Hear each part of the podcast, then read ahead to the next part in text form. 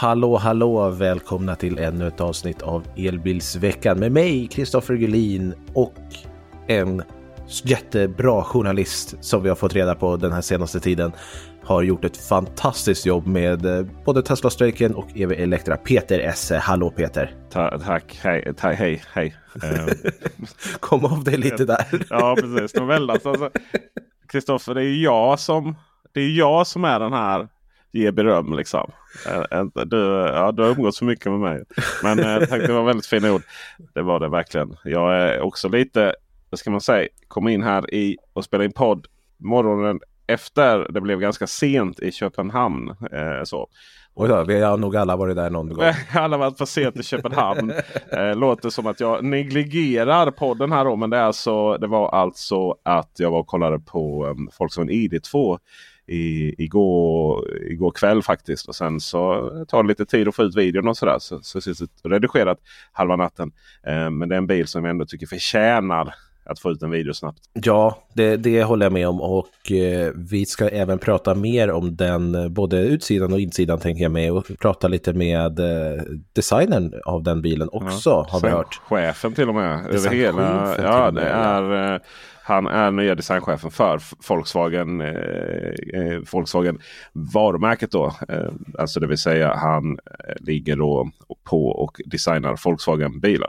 Volkswagen har ju även, det fick jag väldigt viktigt här, tysk hierarki. De har ju även designchef över hela varumärket, hela gruppen då liksom. Som någonstans har något övergripande ansvar över för alla de här varumärkena, Volkswagen och, och Audi och... Eh, Skoda, och sen så allt hänger ihop och sådär. Men, men han här nu, eh, Andreas Mindt, han är eh, designchef för själva liksom, Volkswagen. Det vi ser som Volkswagen. Trevlig herre. Eh, mycket positiv, väldigt glad. Mm, härligt. Det ska bli spännande att höra det, den intervjun. Eh, vi ska också prata lite om eh, Nio som har släppt priset för sina batteribyten. Och eh, jag vet inte, det känns som att de prisar ut sig där. Tesla har återkallat bilar, sägs det. Sen så har du fått reda på ännu lite mer om E V Electra där. Du har ju varit till Norge. Mm. Det ska vi så sagt höra mer om. Men först vill jag bara säga att det här med att campa i bil, det verkar ju vara ett jättehett ämne. Det var ju flera som skrev på forumet och skickade mejl till mig om tips och vart man kan stanna eller eh, hur man kan sköta sin hygien när man är ute och åker. Så här, jättestort tack för det. Det var ju fantastiskt roligt att få höra. Eh, några tips som jag fick, det var ju att man kan åka till badhus till exempel. Det är ju självklart, varför inte? Eh, kolla billiga sparerbjudanden på hotell. Eh, mitt på dagen så var det oftast, eh, kunde det oftast vara bättre priser eftersom de flesta är på kvällen och eh, det är tomt på dagen. Och eh, även appar som Park for Night och ställplatser eh, rekommenderades. Så stort tack för det. Det ska jag t- ha i minnet när jag ger mig ut och kampar med bilen nästa gång helt enkelt. Ja, jag fick också ett tips här att eh, en person, en lyssnare som använde sitt Nordic Wellness eh, abonnemang heter det inte va, men sitt gymkort då eh, mycket flitigt vid resa. Eh, det har fler än hundra ställen över hela landet med exemplariskt rena toaletter, duschar och till och med ofta gratis kaffe, wifi och en soffa att slappa i.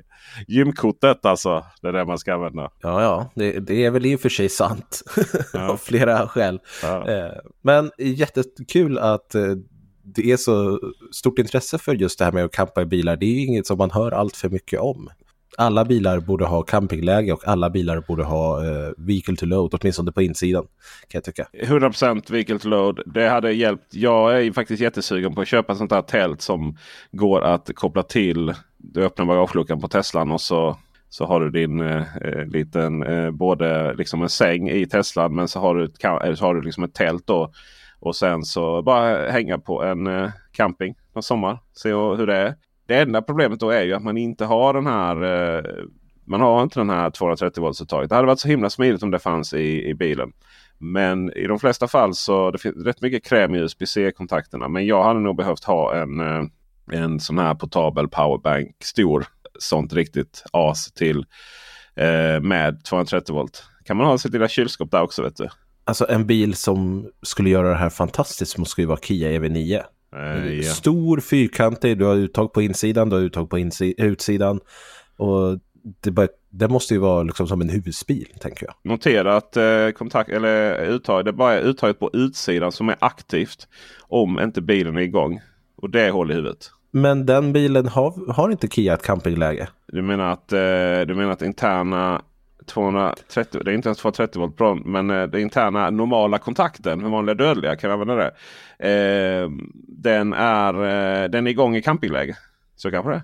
Det vet jag, vi inte. Jag, jag vet inte. Jag bara sitter här och chansar, killgissar. Ja, precis. Men oavsett det så kan man ta utifrån, eh, utifrån den huvudporten då med en liten adapter. Får helt enkelt försöka få tag i en Kia E V nio och uh, ut och resa med den också då.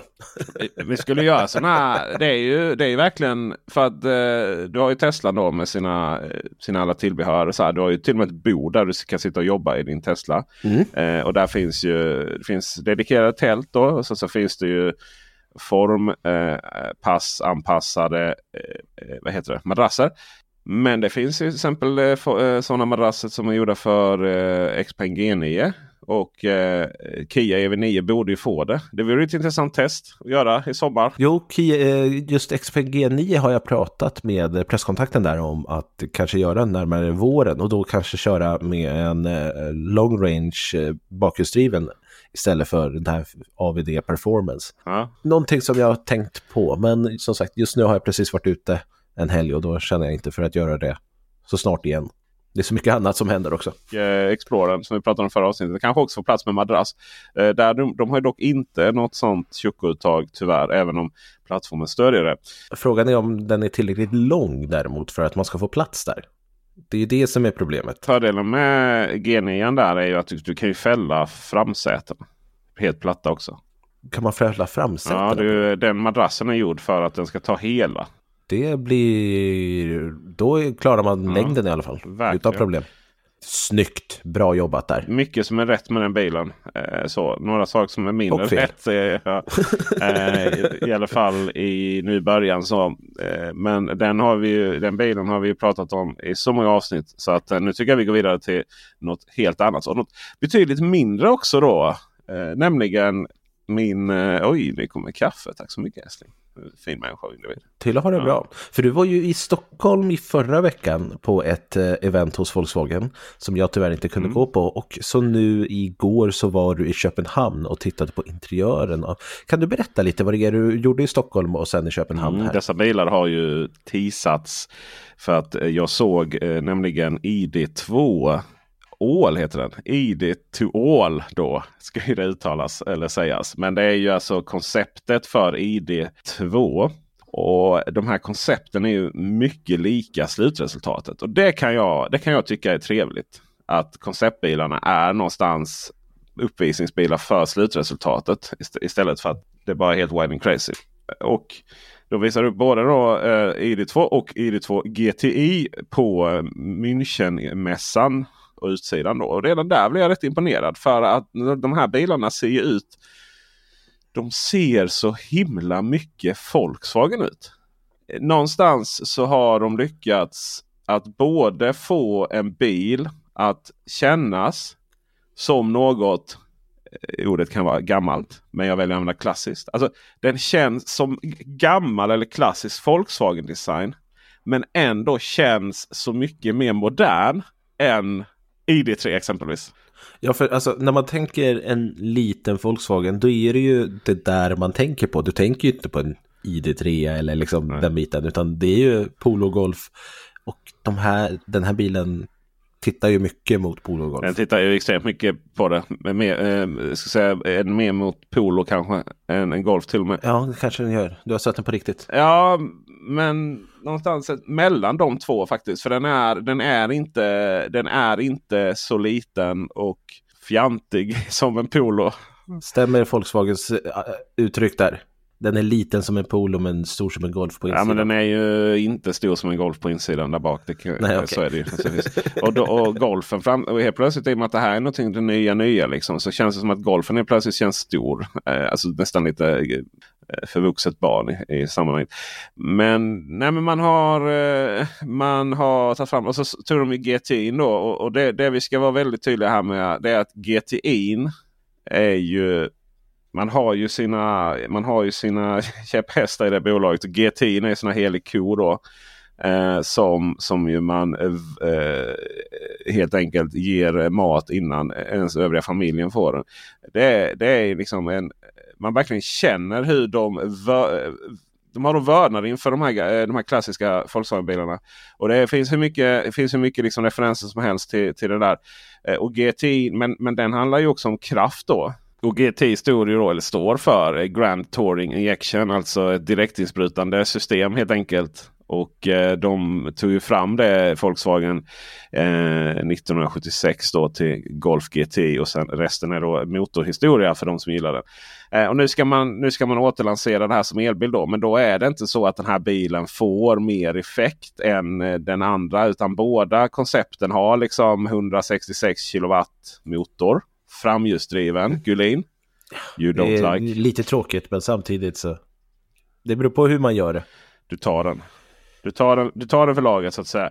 Eh, och sen så likadant räckvidden fyrahundrafemtio kilometer då. Vilket vi då förstår att det är eh, kanske så att de kommer faktiskt komma i två batterivarianter då. Alltså det vill säga de kommer komma med det som vi idag tänker är ganska stort då. sjuttiosju kilowattimmar batteriet. Det är den här rangen. Men det är inte riktigt samma batteri. Men... Eh, det finns ju större batteri hos Volkswagen idag. Men man kommer också komma med ett nytt L F-batteri då ner på strax under femtio kilowattimmar. Så jag kilowatt på eh, sjuttiosju innan. Jag vet inte. Det är för tidigt på morgonen helt enkelt. Men vi pratar alltså kilowattimmar och vi pratar batteri. Och det är alltså strax under femtio kilowattimmar eh, då på det här L F-batteriet billigare då. Och det är också den här bilen då som ska kosta tjugofemtusen euro. Och inte G T I då, utan den kommer ju säkert bli lite dyrare. Men vad jag försöker komma till då är att G T I, när det kommer då nu i elbilsvarianten, det är inte så att vi har någon motsvarande direktutbrutande el här va? Utan det kommer vara liksom exakt samma specifikationer. Men själva G T I då handlar nu om, eh, om någonting helt annat då. I ett står alltså inte för injection då. Var det inte intelligence eller något sådär dumt? Just det, precis. Gulin, det står för intelligence eller intelligent thinking. Att den ska liksom anpassa sig. Oh, det är så mycket med den här bilen som jag vill prata om eh, som jag kommer att faktiskt kanske vara lite kritisk mot framöver om G T I-varianten. Vad då anpassa sig? Det finns liksom inget adaptivt i, i de där bilarna. Det är en liten billig elbilsplattform eh, som kommer att skapa en billig bil. Och därmed går vi då tillbaka till I D två utan någon G T I då, och helt enkelt detta var en bil som vi har sett på utifrån men som vi nu också ser på insidan. Och v- v- vad hände? Jag har ju kollat på din video bara och inser att eh, Volkswagen gjorde ett katastrofalt misstag med eh, I D-bilarna, men nu börjar de hitta tillbaka. I D sju är trevlig, den är fin, man gillar den, den är tillbaka liksom, det är Volkswagen-känsla. Och så säger du att sen så kan de göra det fast ännu billigare. Nej, jag förstår den inte. Jag tror att vi ska nu lyssna lite på Andy Mindt här. När han förklarar för mig hur de lyckas göra någonting som ska vara mega billigt till att vara någonting som känns finaste de har i elbilsvärlden. Andy Mindt, head, yes. head of uh, um, design of yes. Volkswagen passenger yes. cars. Mm-hmm. And we are looking at the I D two. Yeah. yeah. And this is actually the nicest Volkswagen I D car I have ever seen. So, okay, thank you very yeah. much. And you did this first. on uh, yeah. just six weeks? Yes, yes, it was done yeah. on six weeks. Yeah, very, very short time. Yeah. Because I arrived in the beginning of February uh, this year. From? From Bentley. I came from Bentley. Um, uh, it was a very nice time as well there at Bentley. But then, um, yeah, I, I came back to Volkswagen.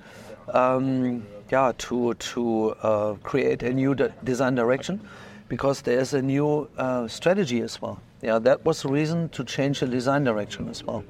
And um, so um, in March, beginning of March, we had a big presentation in Hamburg, and the car needed to be finished for that. Okay, so but but six six weeks is actually impossible to develop a car. But yeah. you had some help on the yeah. just before, right? Yeah, let's say yeah, exactly. There was a certain structure okay. that we used, and uh, then we added uh, a new um, cloth, if if you want to. You know, it's it's a yeah, it's a new skirt on top of uh, a given structure. Yeah. And this is the trick how we went so quick. Yeah. Uh, this yeah. is the first.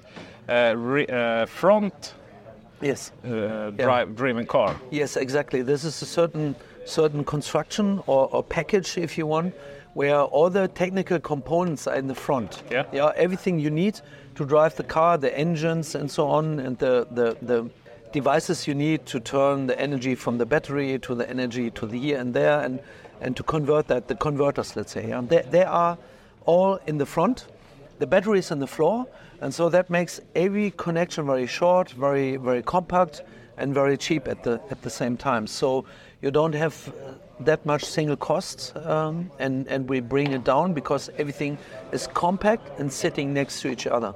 That's a trick to make um, um, yeah inexpensive electric car. Now that that that's the reason why. And the the great result is actually coming in the boot now, because the boot is completely empty, and we can we can do a two-layer uh, um, um, trunk.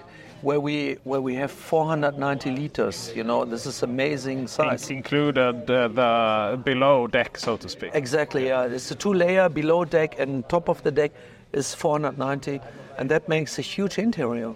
Yeah, so you have a very compact car outside, but as a result, you have a fantastic space inside, yeah. And that is a new thing. You know, this kind of package is not on the market nowhere else, and that is the first time that we do uh, this in. In, in combination with the technology and the package. But uh, interior-wise, mm. it's so good-looking. Uh, thank you. That's my yeah. professional yeah. opinion. Okay. It's it's not mm. like any I D car at all. Yeah. It's mm. uh, it's uh, it's a uh, supposed to be a cheap, very cheap car, yes. in the sense of how much yeah. it costs. Uh, yeah. uh, twenty-five thousand euros has been mentioned. Yes. But interior, hmm. how can this car look more exclusive than yeah. any other I D car? Yeah, there's a trick. Yeah, there's a there's a cheap trick. Let's say it's a cheap trick. It's a cheap trick to to achieve this goal. You know, yeah. What we said is, we let's reduce the parts and elements in the interior. So nowadays, to build up a door, you need uh, twenty-five components or parts to create a door panel. Yeah, and we said, like, what can we do to reduce this amount of parts?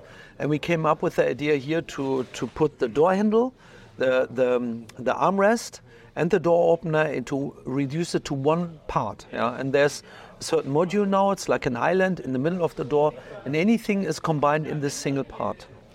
And that is doing the single cost very low.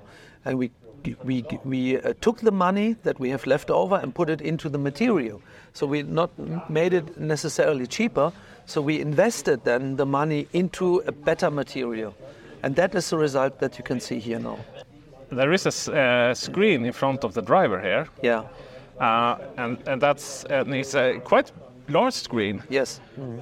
Uh, isn't that an added cost, because the other cars doesn't have the screen? Yeah, that, that's true, but uh, we believe we need to have that.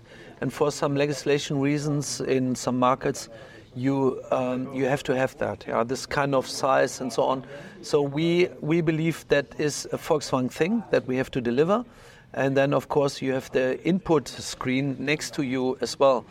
And, but we use it for two layers, uh, because um, the one behind the steering is further backwards from you, and the other one is closer, that you are able to touch it without getting your shoulder off the seat. You know, that was the basic idea ergonomic-wise, to be able to, to see the, the middle one good and the other one to touch it good, you know, to have it in, in reach, let's say.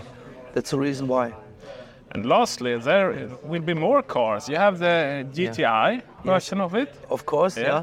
Our favorite one. Yeah, it's the favorite one. Yeah. yeah, yeah. Yeah. Yeah, we love the G T I, because the G T I itself is like a brand in the brand. Yeah, the G T I is super famous, uh, super successful, big fan base. Yeah, so um, I told the story today already that we have, um, it started with a plan to do five thousand units in the, in the year nineteen seventy-six. And till this day, we produce two point seven million G T Is. So right. that's such a value, it's so strong. You know, we uh, there's so many fans, and believe it comes from the fact that we combine rational and emotional stuff together. Yeah, and you have the perfect product, and, and this is so successful. This is why we love it so much. All right. yeah. And uh, you have been talking today about the secret sauce. Yes. Yeah. What is the secret yeah. sauce? A secret sauce is something you have to add to a car to make it more interesting. And the G T I is the best example. There's a lot of this secret sauce. It's uh, some sort of hidden sportiness, which is in every Volkswagen, or especially in this one, because it has a very nice stance. Yeah, we do it to give it a stable and safe feeling to the customer, design-wise. So a wide track and a slim body. That makes a nice, safe-looking car. But at the same time, it looks very sporty. And when we did show this blue car here in, in Hamburg, mm. a lot of people start asking, yo, it looks like a G T I. Is it a G T I? And we said, like, no, no, wait a, a couple of weeks or months and we can present you the G T I. And we dial it up again. And, and so we did. And it was mega successful. So the feedback from press and, and feedback from social media was amazing. Yeah. Very positive and uh, in very high numbers. And so we got this nice feedback, and this is why we have a lot of tailwind for the production version now to make it look the same. Mm. We see the car here, mm-hmm. but you will uh, you will mm. have the production ready car in the end of next no is two it, years two yeah two, twenty-five we're yeah. gonna show it yeah we showed uh, first time, but then the the market entrance then is a couple of uh, weeks or months later, and this is why we um, we our plan is to show it end of twenty-five. And the reason for that is there there's always a certain process, and we we take that really serious. So the car needs to be super safe, the car needs to be strong and, and reliable, and this is why it needs to get tested. Uh, prototypes are being built, and then it needs to get tested that nothing breaks, you know. Because we say Volkswagen needs to be stable, and uh, it needs to look stable, but it needs to be stable as well. And this is why the process then is longer and takes a little bit of time. Yeah, we test it in winter conditions, summer conditions. We travel around the world with prototypes to make a really, really good product. Uh, and this is why it takes a little bit longer. Mega billigt alltså. Vad har vi sagt om ordet billig i de här sammanhangen? Ja, mega, mega billigt. billigt. Kanske vi inte ska... Nej, stark ord, stark ord. Ja, men om de kan, om, kan, om de kan leverera den här bilen med tjugofem tusen euro så är det ju unikt trots allt. Det ja, tror jag, fast... jag tror inte de kommer göra. Dessutom. Nej. Det visste inte. Så att, så att eh, ja. Ja. Ja, men tjugofem tusen euro för en, en sån här bil eh, med, ett, med ett batteri som ändå är runt fem, femtio kilowattimmar. Det skulle jag säga i rel, rel, relativt till vad vi har i elbilsvärlden är, är megabilligt. Men jag tror inte de kommer lösa det alls faktiskt. Eh, för det tar ju då, som vi hör också, det är alltså, vi pratar ju två år innan den eh, kom ut och verkligen kom ut och rulla på våra vägar. Och det är ju smärtsamt. Det är smärta. Den här bilen, om de hade haft den i dagsläget så hade den kunnat vara definierande för Volkswagens framgång. Det är det jag kan tycka är lite tråkigt med just Volkswagen som visar upp sina bilar liksom tjugotjugofem här, och G T I skulle inte komma för tjugotjugosju eller vad det var. Och det, det är så pass långt bort att det händer så himla mycket nu eh, så att eh, när bilen väl kommer så kanske den inte är så spännande längre. Nej, och de, de hade ju ett annat spår också. Kommer du ihåg den här I D... Vad hette den? I D noll... Life. I D Life, ja precis. Och den verkar ju vara helt bort, bortglömd. Och jag börjar undra om... Det, helt ärligt, det gör inte så mycket. Den var inte... Någon wow. Ja, jag vet att du tyckte om den, men jag var ja. inte jätteimponerad över den. Nej. Den kändes verkligen som konceptbil bara. Ja, men det var det ju. Och nu när man tittar på den så här i, på bilder här nu, så I D Life för er som googlar samtidigt, så, så känns den ju... Eh, den känns ju eh, inte... Nej, nej. Den, den kommer ju aldrig komma. Eh, så. Och eh, det ska ju sägas att den designen, han är ju inte kvar då på bolaget. Oops. Eh, han, eh, det var, det, han, han, eh, han, han gick vidare till, eh, jag tror han är inom koncernen fortfarande, men... Eh, det var i alla fall otroligt intressant att höra Andy berätta mer om hur de tänker med bilen, och jag håller med om mycket av det han säger. Det, det, det tråkiga är ju att det är så pass långt bort.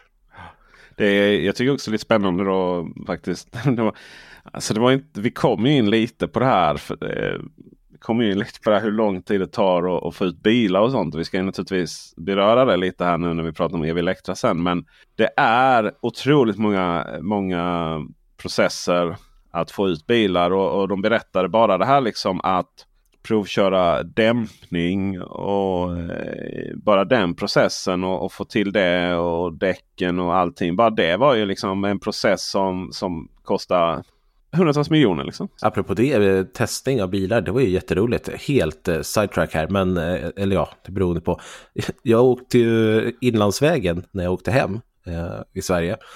Och eh, rätt vad det är så åker jag förbi två Volkswagen I D sju Touring. Ja, bara sådär. Står på en parkering, bara, oh, vänta, tvärnit direkt och så bara backa, bara, ja. Fram med kameran, vad är det här? Då var de ute och vintertesta bilarna liksom. Ja. Så att, det var högst random. Där är ju Volkswagen Sverige, världens liksom, det är så här. Det, det, hade ju kunnat göra, det hade ju kunnat skrivas böcker om hur de hanterar sina sociala medier. Hur långt det tog det innan de var in och svarade det officiella kontot på ditt ja, det, det tog, jag, jag la ju ut en bild på Instagram, taggade Volkswagen Sverige och det tog väl typ två sekunder så ja, hade de både gilla och ja. kommentera bilden. Liksom. Ja, ba, ah, okay. ja, det, det, är, de har ju, det är ju sån i iPhone där liksom, det är för, favoriter och sen om, om Elbilsmagasinet du vet, eh, kommenterar någonting, då är det notis direkt. Då går du igenom fokusläge och allting så eh, garanterat det är, det är de närmsta kära och, och eh, ditt Instagram tror jag. Men eh, vi har ju faktiskt inte riktigt, vi har pratat om hur fantastiskt allting är här och, och eh, vi har hört intervjuer, men det, det har, jag upplever mig själv att jag inte riktigt lyckas förklara här i podd vad det är som är så trevligt med interiören faktiskt. Kanske det vi ska, kanske det vi skulle börjat med, men, men det, är ju, det är ju så att eh, det här är lite svårare att beskriva på ljud men lite lättare i bild då, så att eh, det finns ju naturligtvis en eh, länk här i beskrivningen till, eh, eller beskrivningen till show notes då, eh, till min video som jag har gjort om det här. Men rent krasst kan man säga att de har använt mycket tyg. Så istället för att hitta massvis med olika billiga material och, och sådär, hur, det, hur man nu gör bilinteriör, så har man ju klätt in allting i ett tyg. Men man har inte gjort det överdrivet, man har inte gjort det underdrivet, är det ens ett ord? Eh, de, de här... Nu är det. Ja, nu är det. De har, de har jobbat med liksom, handtaget och för öppna. Det är liksom lite modulbaserat så det är en, en enhet. Istället för att ha du vet, handtag längre upp och sen så har du knappar längre ner. För, och så där. Utan allting är liksom en enhet där och den har de satt på liksom, nästan så att den ligger flytande på dörren då. Och hur gör man det för att inte det ska se konstigt ut? Jo, då lägger man ju L E D-belysning bakom. Det är så här, ja, där är helt plötsligt då så blir harmoniserat allting. De har en lagom stor skärm i mitten. Den här bilen hade sett absurt ut med, jag satte med en I D sju efteråt med deras femton tums skärm. Den är ju sett absurt ut i den här bilen. Nej, lagom stor skärm och sen har de ju en förardisplay. Och här var jag lite sådär, här försökte jag verkligen säga, ja men nu har ni förardisplay här. Är inte det helt rätt? Nej men då, det var ju lite olika förklaringar då beroende på hur man pratar med då liksom. Hur, hur, hur mycket mediatränade de var. Och då var det ju, en förklaring fick jag ju att, ja men det är ju att eh, heads-up display det är ganska dyrt, en ganska stor enhet. Särskilt om du ska göra de här lite bättre då med de här A R-varianterna då. Som ändå Volkswagen har. Mm. Eh, och det kostar massa pengar och därför har vi satt upp en skärm istället. Och jag var bara så här, ja men det är ju rätt trevligt med skärm. Är det något vi kan, du vet, om kunderna gillar det här kan vi, kan vi ta det vidare så här. Sen så är det så. De har en touchratt också. Den här ratten i den här bilen var knappar och den var trevlig och den var fin och den var stor. Det är också en sån ratt man inte riktigt kan göra tror jag. Jag tror inte det, det fick inte plats från airbag i den här ratten. Mm. Eh, men den, den var fin och trevlig och så. Men den, och den har det här fysiska knappar. Men de kommer alltså ta fram två rattar. Inte som du ska få välja när du spesar. Det är ingen Audi det här, mina vänner. Utan de kommer ha, vissa marknader kommer ha touchrattar och vissa eh, marknader kommer ha fysiska knappar. Men... Och jag har ju gjort väldigt tydligt och klart för svenska Volkswagen vad som gäller här kan jag säga. Ja, det är bra. Det, det, är bra. Det var ingen, den, den, den frågan äger inte dem. Nej men alltså på riktigt, kan vi sluta med touch på ratten? Ja, det är visst jättepopulärt vissa marknader. Det är helt självklart. Det ses som det, mest, det ses modernt och, och bra. Jag förstår inte vilka marknader, för alla journalister klagar. Jag, förstår, jag har inte sett någon som säger att de tycker om det. Jag har sett folk, vissa kunder som säger att de tycker om det. Vilket eh, kanske säger mer om oss journalister än eh, om eh, liksom kunderna där. Men, ja. men nej, jag har så otroligt svårt för det. Dessutom kom, det var ju någon dom här nu i veckan. Du tittar mer på den än vad jag gjorde, men där någon hade kommit åt res, alltså resume på ratten i en Volkswagen I D fyra så att bilen hade kört igenom en buske. Ja, det var väl, det var, den hade, nej så var det inte, jag trodde det. Men den, nej, den körde på en annan bil som i sin tur körde på dess förare. Jaha, dessvärre, okay. dessvärre avled också. Oj. Eh, och eh, den, eh, den domen har jag detaljstuderat. Oerhört tragiskt. Mycket tragiskt. Eh, och eh, där argumenterar då försvaret för att eh, kvinnan då som kör den här bilen råkade komma åt resume-knappen då, eller S. Och då var bilen i farthållarläge. Då accelererar den upp till fyrtio. Jag har lite svårt att se det scenariot. Jag vet, eller jag, jag, såg, jag såg i scenariot. Jag tror ju det precis som det har hänt. Men jag har inga, jag har aldrig haft någon känsla att de, att de, att de är lätt, särskilt lätta att komma åt. De här touchknapparna är, är så i onödan. Jag har ju både höjt och sänkt både hastighet och volym när jag har vridit på ratten. Jag kanske inte mm. vrider på ratten på rätt sätt.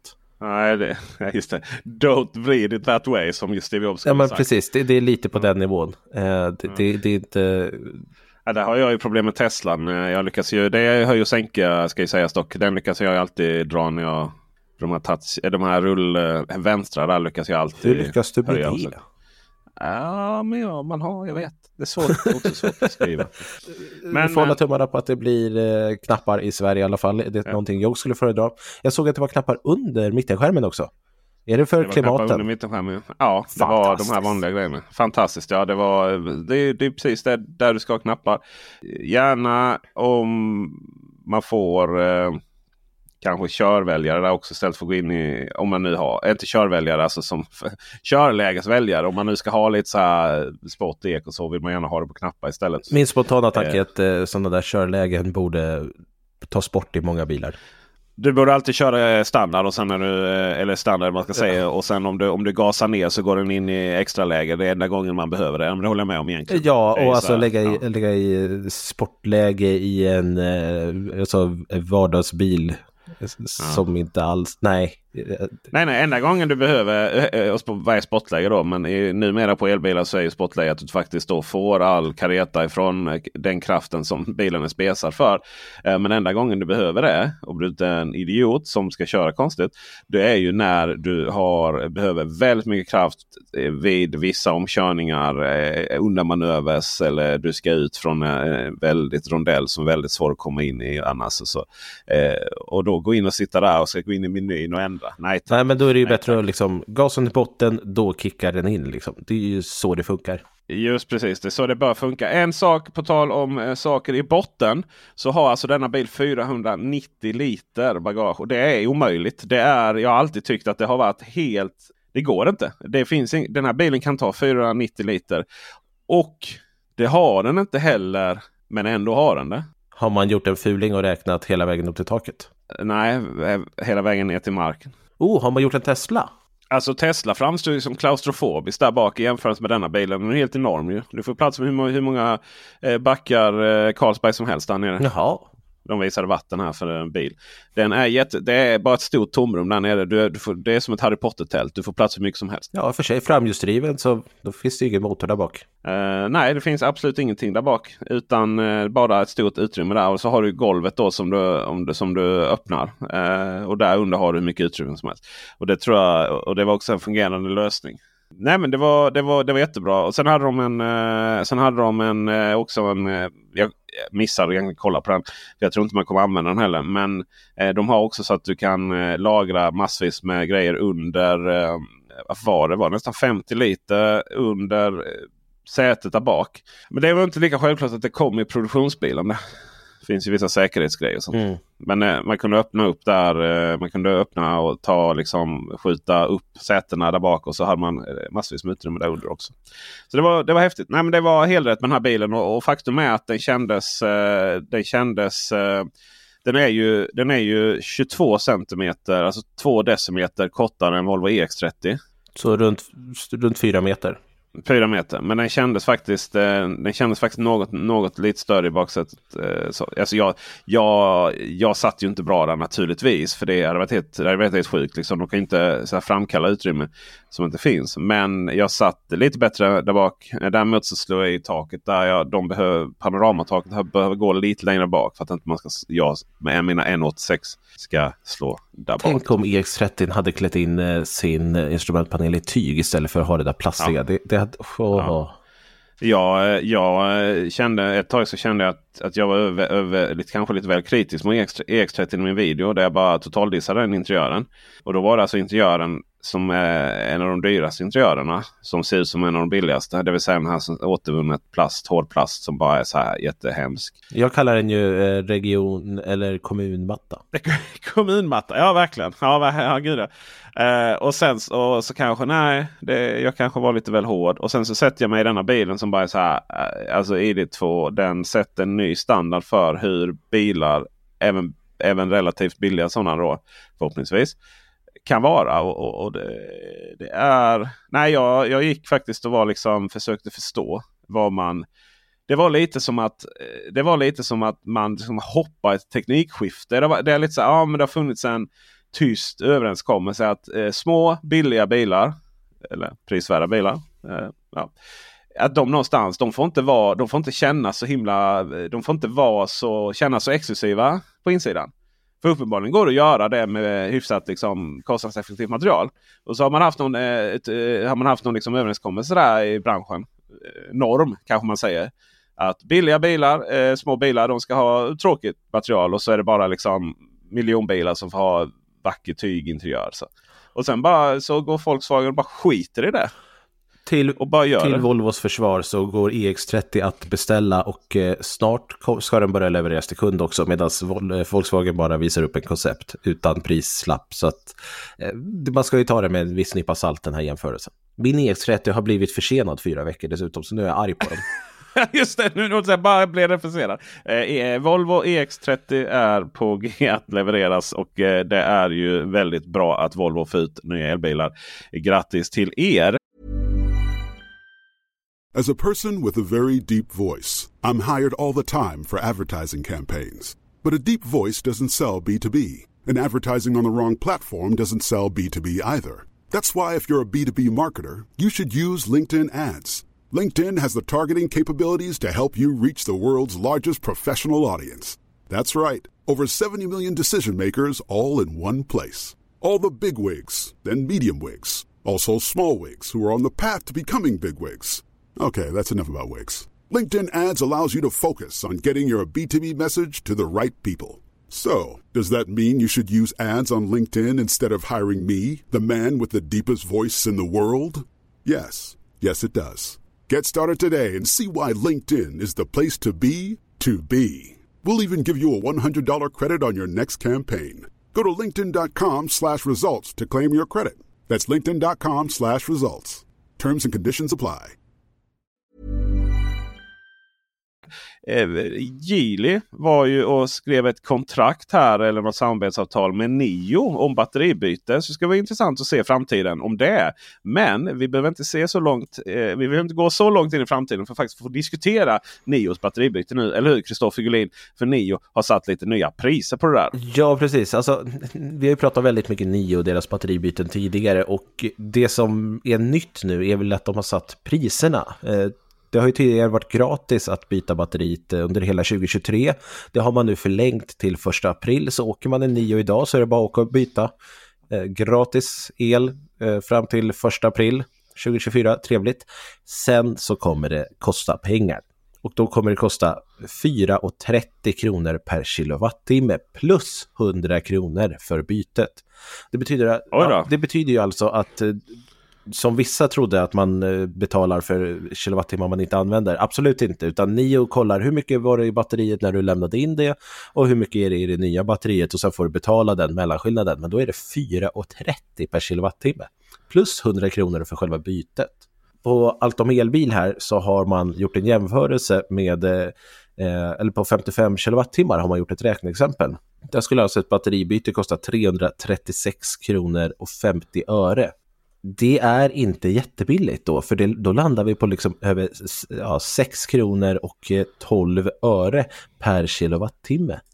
Då var det inte så billigt längre, och jag menar så mycket tid sparar vi inte in att vi är beredda att betala så mycket pengar. De har ju satt upp snabbladdare också eh, vid sina nya stationer, och där kommer man också betala fyra trettio per kilowattimme. Oh, vad bra, billigt. Om du har en Nio-kund, om du Är någon annan, om du har någon annan bil så kommer du betala fyra nittiofem. Ja, ja, men det är väl också rimligt. Jag, jag ty- men, det är ändå laddare som kan ladda upp till femhundra kilowatt, så att jag kan tycka att fyra nittiofem är helt okej. Okay. Men varför skulle jag köpa en Nio och vilja byta batteriet? Tänk på att jag redan betalar arton hundra eller tre tusen kronor i månaden för, det här, för att ha möjlighet att byta det här batteriet. Och nu ska jag betala sex kronor per kilowattimme. Nio gör jättefina bilar numera. Både hårdvara och mjukvara så att säga är i paritet med förväntningarna. Men de verkar ju ha svårt att få ihop en attraktiv total cost of ownership per månad. Mm. Och det är ju en sak som är säker. Alltså. Det ska ju sägas att när du prenumererar så får du kuponger i form av att du kan byta två batteri gratis två gånger per månad. Du betalar fortfarande fyra trettio, men du två gånger i månaden så kan du alltså byta gratis. Och det förstör ju lite av den här trend, alltså teorin som jag har haft med Nio. Att, ja, men tänk de som bor liksom, och i lägenhet och inte har möjlighet att ladda. Nu kan de bara åka och tanka så här en ja, gång i veckan. Ja. Det, det försvinner ju lite när jag, måste, när jag bara kan byta två gånger gratis. Och sen måste jag börja betala hundra kronor per byte. Det blir ju ganska mycket pengar i slutändan. Och då betalar jag redan väldigt mycket pengar för prenumerationen som sagt. Och antagligen för bilen också. Så att Jag, jag, jag har svårt att liksom få den här kostnaden att bli tydlig och för, förstå den. I Kina så kan du ju köpa batteriet och fortfarande ha möjlighet att byta den. Och då köper jag att det kostar att man byter batteriet. För då kan ju Nio liksom inte riktigt veta hur, vilket skick batteriet är i och så vidare. Men där finns den möjligheten. I Sverige så är det ju, då är det ju körd om du köper en Nio med batteri. Men det känns ju nästan som att det är det man lika gärna kan göra, för att batteribytet i sig är ju inte, inte någon jätte-usp längre. Eller det är väl en usp, unique selling point. Men det blir ju alldeles för dyrt. Ja. Det är min tanke. Jag säger väl bara att bevisbördan ligger på Nio och visar att det här fungerar ja, någonstans. Det... Sådär. Och jag önskar dem lycka till, men jag tror att de har nog haft det har nog varit svettigt att sätta de här priserna. Vad behöver de för att någonstans måste ju också generera intäkter liksom. Det är inte gratis att bygga ut de här powerswapsen och samtidigt så... Nej, men är det inte det jag betalar tre tusen kronor i månaden för? Är min tanke. Eller arton hundra om man har det lilla batteriet. Ja, det är väl batteriet du betalar för. Jag hade jättegärna sett ett femtio kilowattimmars batteri för kanske en tusenlapp ja. I så fall.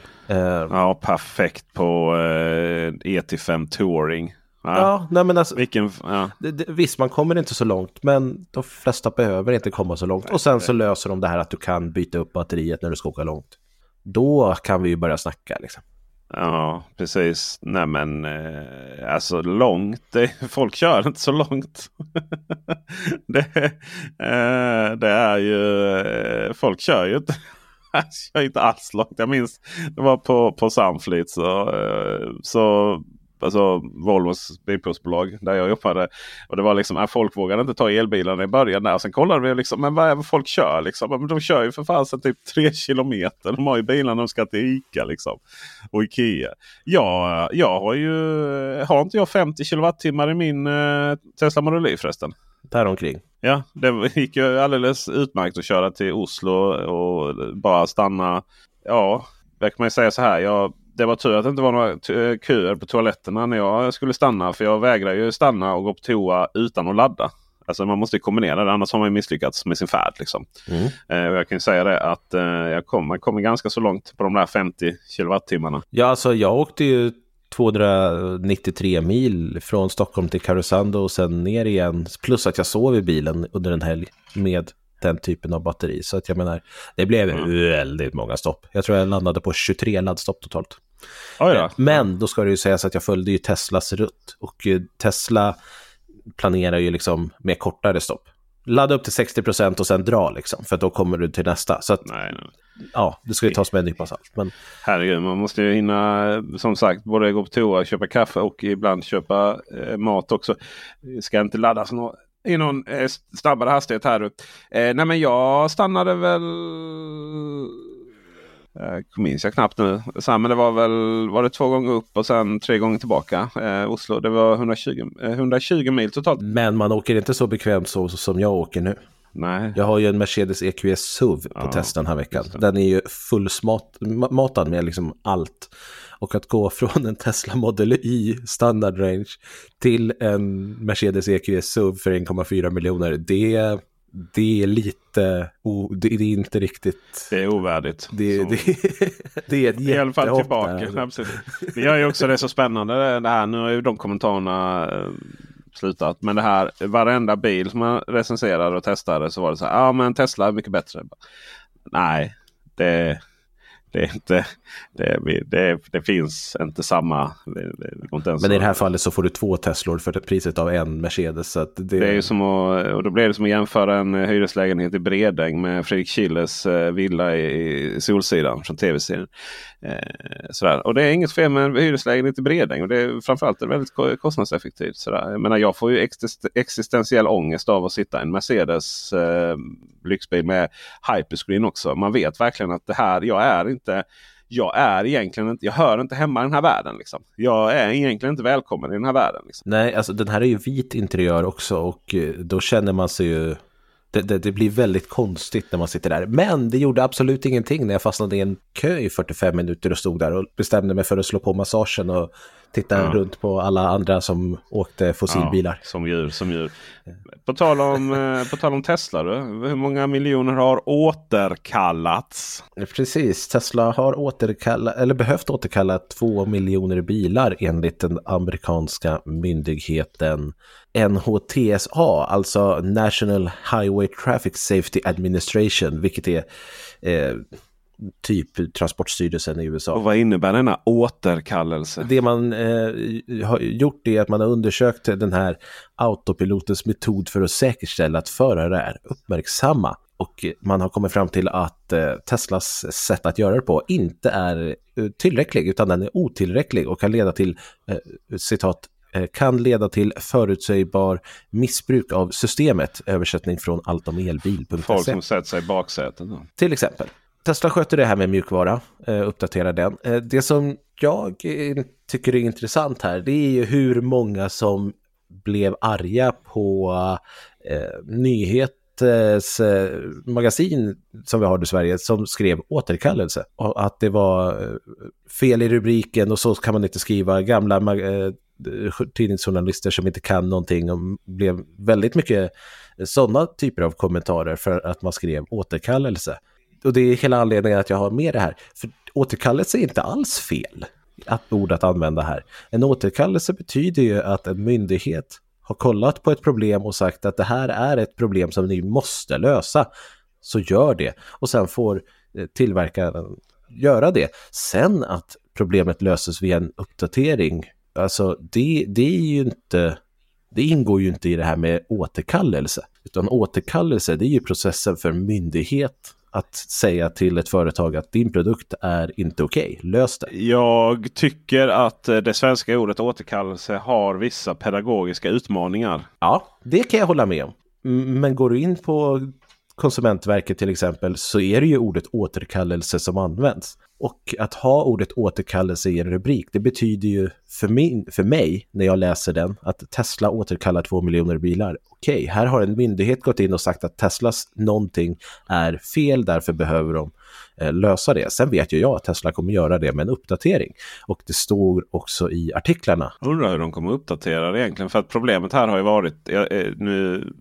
antar jag bara saker här på internet. Ja? Vem gör det? Ja, jag gör.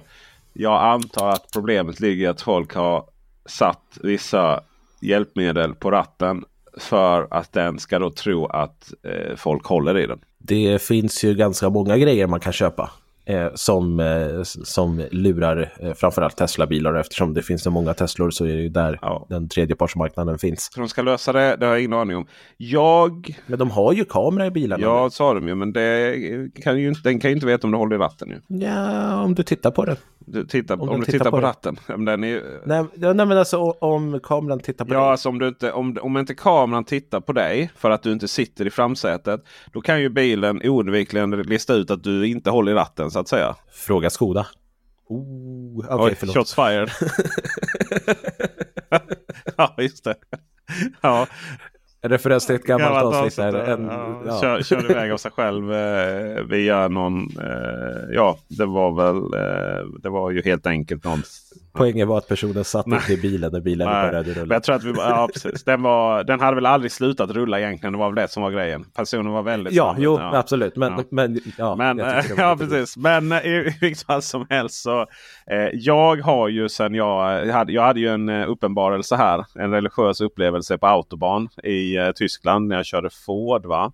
Det blev ju för mig helt självklart att det här med att ha rattsensorer, att vi håller i ratten när vi har körassistenter igång som bara kör rakt fram på motorväg, det är ju hål i huvudet. Det är ju helt irrelevant om vi håller i ratten. Vrid på ratten, men d- ja. vägen svänger Nej, inte. Hur många gånger exakt, har vi alla varit med om det problemet? Liksom. Nej, jag vill så. inte. Och just i Teslas fall och andra som bilar som har såna här så kallade hårda körassistenser, alltså att det vill säga att du, du, du inte har kontroll över ratten. För om du tar kontroll över ratten, då, ja, stängs, eh, då stängs körassistansen av då. Eller eh, inte köra, det är ju lite begreppsföring här, men styrassistansen, alltså det som Tesla kallar autopilot, det som Volvo kallar... Jag brukar kalla det styrassistans. Ja, styrassistans, ja, det, det är ett bra och mycket tråkigt ord, men ett bra ord. Eh, då, då, ja, då så hör man, och så vet han, fasen, jag rörde alltså ratten. Det finns en otroligt fin linje här nu. En otroligt liten, liten, liten, liten rattrörelse som är skillnaden mellan att den ska sluta. Alltså du måste ta, du, du, du, det räcker inte med att du halvrör eller så här styr den här Tesla-ratten då för att den ska sluta vana. Utan du måste då vara lite mer hård då. Men liksom sekunden efter där så riskerar du vara så hård så att du avaktiverar körass- styrassistansen då för den, ja, du har tagit över ratten. Och det är ju, det är ju himmelskt dumt faktiskt. Uh, och det finns liksom ingen anledning att, den ska, att man ska hålla ens i ratten när den kör rakt fram. Utan det som är viktigt är att hålla ögonen på vägen. Så, för att vi är fortfarande ansvariga.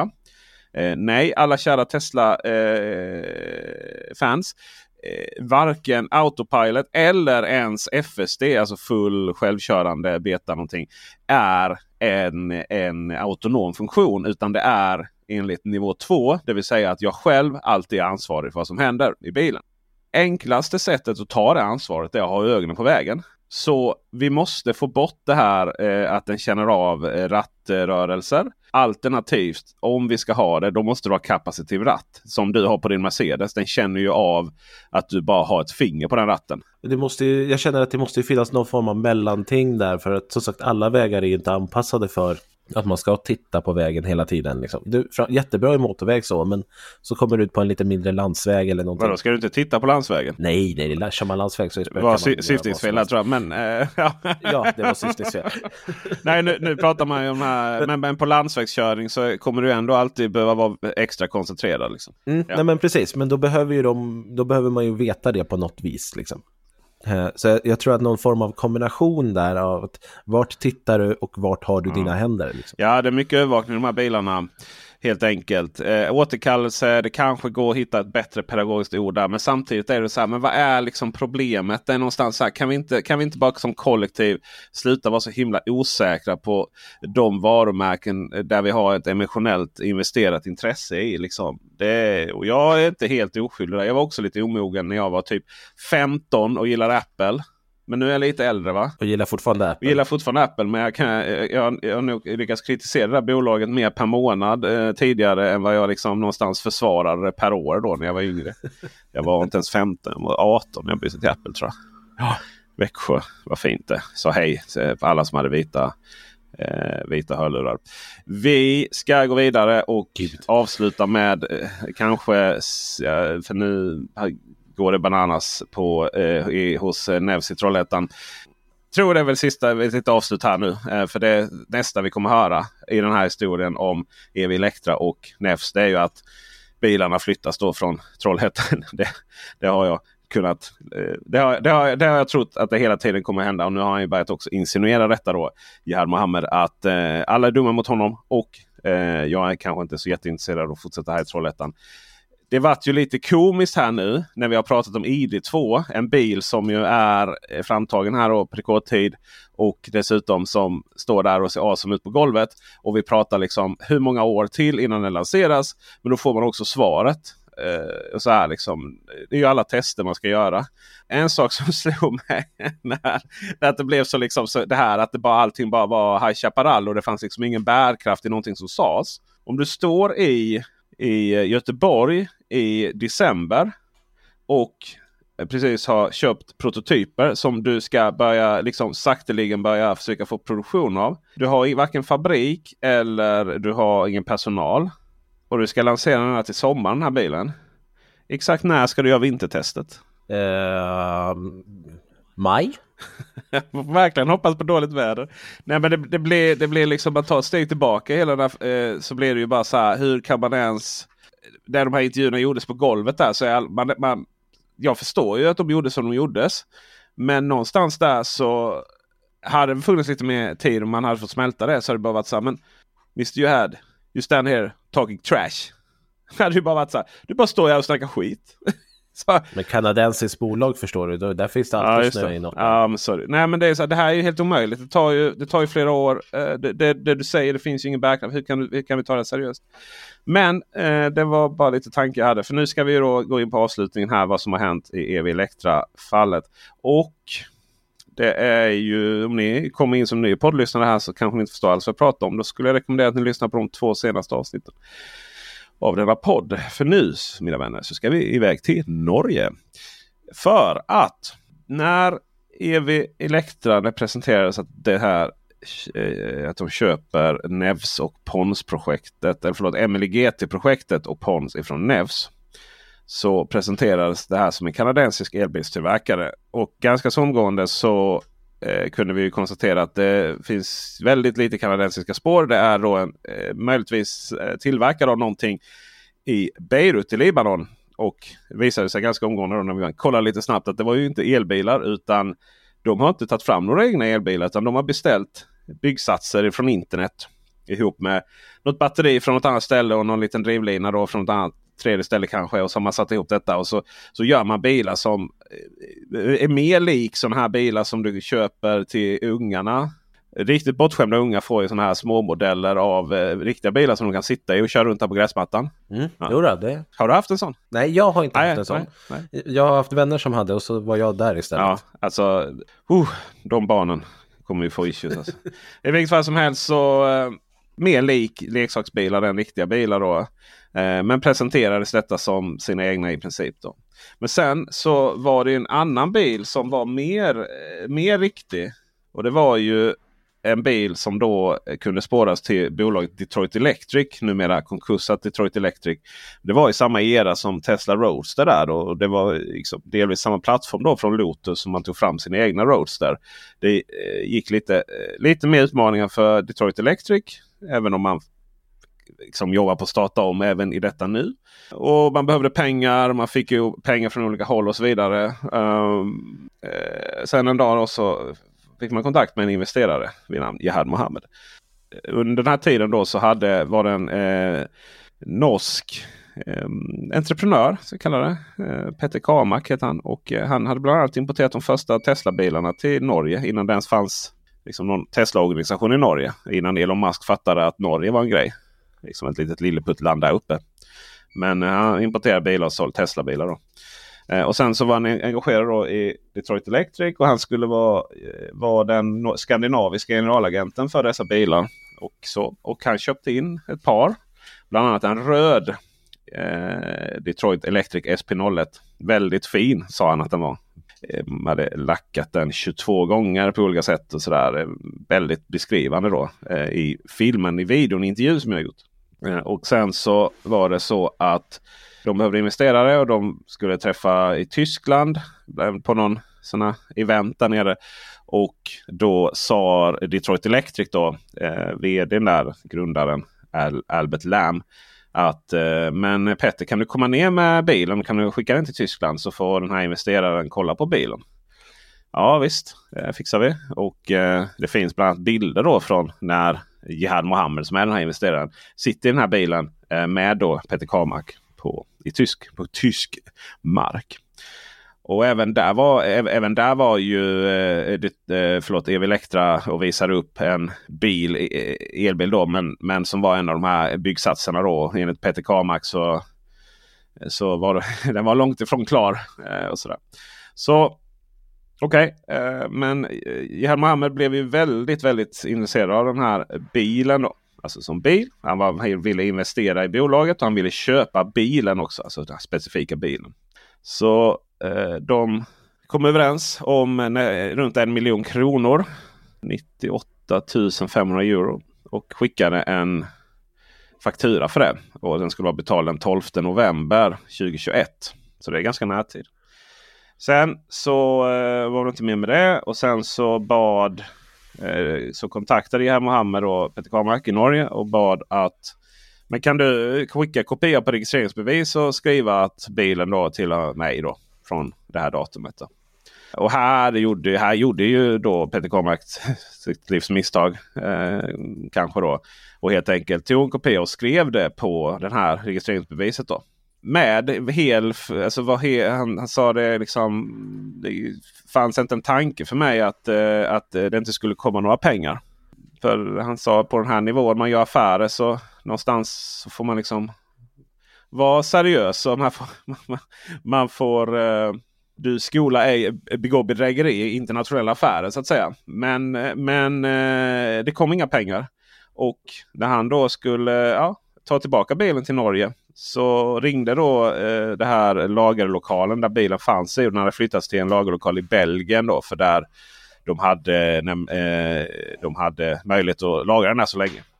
Då ringde han dit och så sa nej, den bilen den har inte vi kvar. Och då satt till, började de genom en utredning här och, och lagerlokalen skickade då verifikationen att nej, den hade ju hämtats Jihad Mohammed då. Och eh, den hade skeppats då av Jihad, Jihad Mohammed till eh, Libanon. Och så var den bilen borta. Så allt att döma då så hade Jihad Mohammed använt den här kopian på registreringsbeviset. Tagit ut bilen från landet men sen aldrig betalat. Och helt enkelt slutade med en bilstöld på internationella mått mätt. Och det är alltså den här individen då som, ska, som har köpt eh, Nevs-projektet. Och enligt Nevs faktiskt har betalat. Hur mycket och på vilket sätt och sådär, det känner vi inte till. Men betalt ska det vara. Och i mångt och mycket så har ju eh, E V Electra då Jihad Mohammed. De får göra precis vad de vill med de här bilarna juridiskt. För att till skillnad mot den här, e- den här Detroit Electric S P noll ett-bilen från Norge så äger de, han ju det här. Och då kan man ju undra om, de nu har, om, om man nu har fått fram pengar för att köpa Nevs-projektet för vad nu som borde vara ett par, någon hundra miljoner i alla fall kanske. Det är ju helt omöjligt att säga om egentligen. Eh, hur kommer det sig att han då inte bara kan betala den här bilen? Just nu så just nu spammar Jihad Mohammed LinkedIn med, med eh, uppdateringar om alla oförrätter han har varit med om här. Och eh, massvis det här nu med massa dokument om... Eh, om att allt är Detroit Electrics fel. Han har uttalat sig i T T E L A, alltså lokaltidningen i Trollhättan, om det här att eh, ja, den är ja, ja, jag äger den här Detroit Electric S P noll ett-bilen, kolla här registreringsbeviset då, och eh, frakt, frakten, och det är ju ingenting som det var ju så att säga, det är ju inte det är ju inte ett bevis att han har betalat den, det är ju bevis för att han har lurat sig till den, och eh, det är ju samma dokument som jag har sett. Ja, det är, ju, det är ju en historia i sig. Men, men liksom, själva grundfrågan om det någonsin kommer att byggas sådana bilar i Trollhättan, så är det väl länge sedan eh, vi, har, vi, vi, vi har insett då att eh, det kommer inte byggas några M L G T-bilar i, i Trollhättan och kanske inte någon annanstans heller. Det finns ingenting överhuvudtaget som tyder på det. Mer än nu. Det är, det är så spännande. T T E L A här då som intervjuar honom. De, de hela tiden... nu sista här, de hela tiden återkommer till hur yviga och hur mycket gester och hur han inte kan sitta still och eh, så här, han pratar med yviga gester, stor inlevelse och brinnande ögon om sina besvikelser om hur han har framställt och hur det saker han är anklagats för. Jag har inte ens några parkeringsböter, så hur blir jag världens värsta brottsling, säger han och fortsätter med skratt. Ja, det här är bara galet. Det här, hela den här historien är bara totalt totalt galet på alla sätt och vis. Och i allt detta då liksom, så lyckas han fortfarande inte bevisa då. Han lyckas inte leverera någon som helst bevis på att han faktiskt har betalat den här S P noll ett-bilen. Och eh, Ny Teknik som eh, skrev om det här faktiskt innan. För jag hade, hade den här informationen redan från början. Men eh, Petter Karmack ville verkligen träffa mig och prata om det här. Han ville inte köra videokonferens. Han ville väl se vem jag var först då, antagligen. Eh, och så. så vi bokade in här, här i, i den eh, i tisdags och gjorde intervjun. Eh, men ny teknik, han norpa storyn innan med all rätt och jättebra jobb. Och de gjorde verkligen så mycket de kunde för, för att, att hitta dokument och så vidare. Och allting pekar ju på, det finns allting som sägs då från Petter Karmack, Detroit Electric, allting sånt, det finns, det går att verifiera. Medan det som då Jihad Mohammed, alltså det vill säga har han betalat eller inte, det kan han inte verifiera. Han lyckas inte påvisa några som helst bevis för det. Och det är liksom så här, det känns ju bara som ett stort jävla blocket scam. Ja, det, det, man vet inte riktigt vad man ska säga. Alltså, som vi har sagt många gånger tidigare, man behöver ju kunna visa upp någonting för att vara trovärdig. Och det som Jihad här visar upp, det är inte trovärdigt. Han har inga bilar som han någonsin har sålt. Det enda han har är ett bilmärke med bilar som inte är byggda av han eller hans företag, utan som är kitbilar som de har målat. Det finns liksom ingen trovärdighet någonstans. Nej. Det, det, trovärdighet är ju någonting man förtjänar. Det är ju ingenting man har från start liksom. Absolut så ska man ju kanske inte gå in i, i, med att alla människor är dåliga. Men har man visat upp en kitbil och sagt det här är min bil som jag har byggt, då ligger man på minus från början. Ja, han har oerhört mycket att bevisa, och jag skulle väl säga att jag, jag är förvånad om de här bilarna eh, finns kvar i landet. Alltså det vill säga M L G T-prototyperna, att de finns kvar i landet eh, vid januari månadsslut. Helt enkelt. Tråkig historia. Vi får helt enkelt återkomma till det här. Det kommer säkert hända massor, men framförallt i juli när produktionsstarten ska börja och de första produktionsbilarna ska rulla av bandet i Trollhättan. Efter vintertesten i, i maj. Nej, men han, nu har han ju sagt också att eh, det var inte alls vad jag menade, utan det kommer bara en överraskning i, i eh, juni. Men, men det är ju, finns ju Aha. mycket video som helst. Ja, det var att han fyllde år också. Eller juli, förlåt. Alltså det finns ju mycket video som helst. Det är också så här, det här att det här, jag har träffat sådana individer tidigare. Det här när varje svar är inkapslat i sin egen verklighet. Det vill säga att varje fråga har ett svar. Men det svaret har ingen koppling till eh, andra relevant, eh, liknande eh, händelser. Det vill säga att bara för att han sa att i det här nu för några veckor sedan att bilarna skulle börja produceras i sommar, så har det ingen bäring när han nu säger här och nu att nej, det har jag inte sagt, utan det var min födelsedag. Och det, det är liksom den typen av människor ignorerar bara det faktumet att det finns hur mycket video och intervjuer som helst på det. Det är precis som att varje, varje händelse, varje, varje aktivitet i, i liksom varje kommunikativ aktivitet, de är i sitt eget stuprör.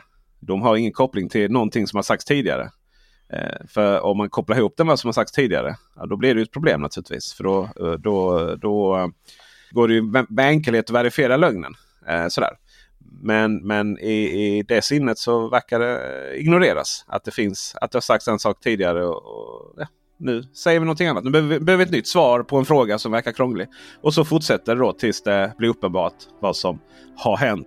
Men vad som nu är uppenbart efter en timme och ett par minuter, det är ju att det här avslutet har kommit till sin ända. Ja, det blev ett lite längre avsnitt än en timme den här gången, men det är ju inte ovanligt för oss heller. Jag eh, tycker att det är fantastiskt eh, bra jobbat av dig, Peter. Tack. Med E V Electra.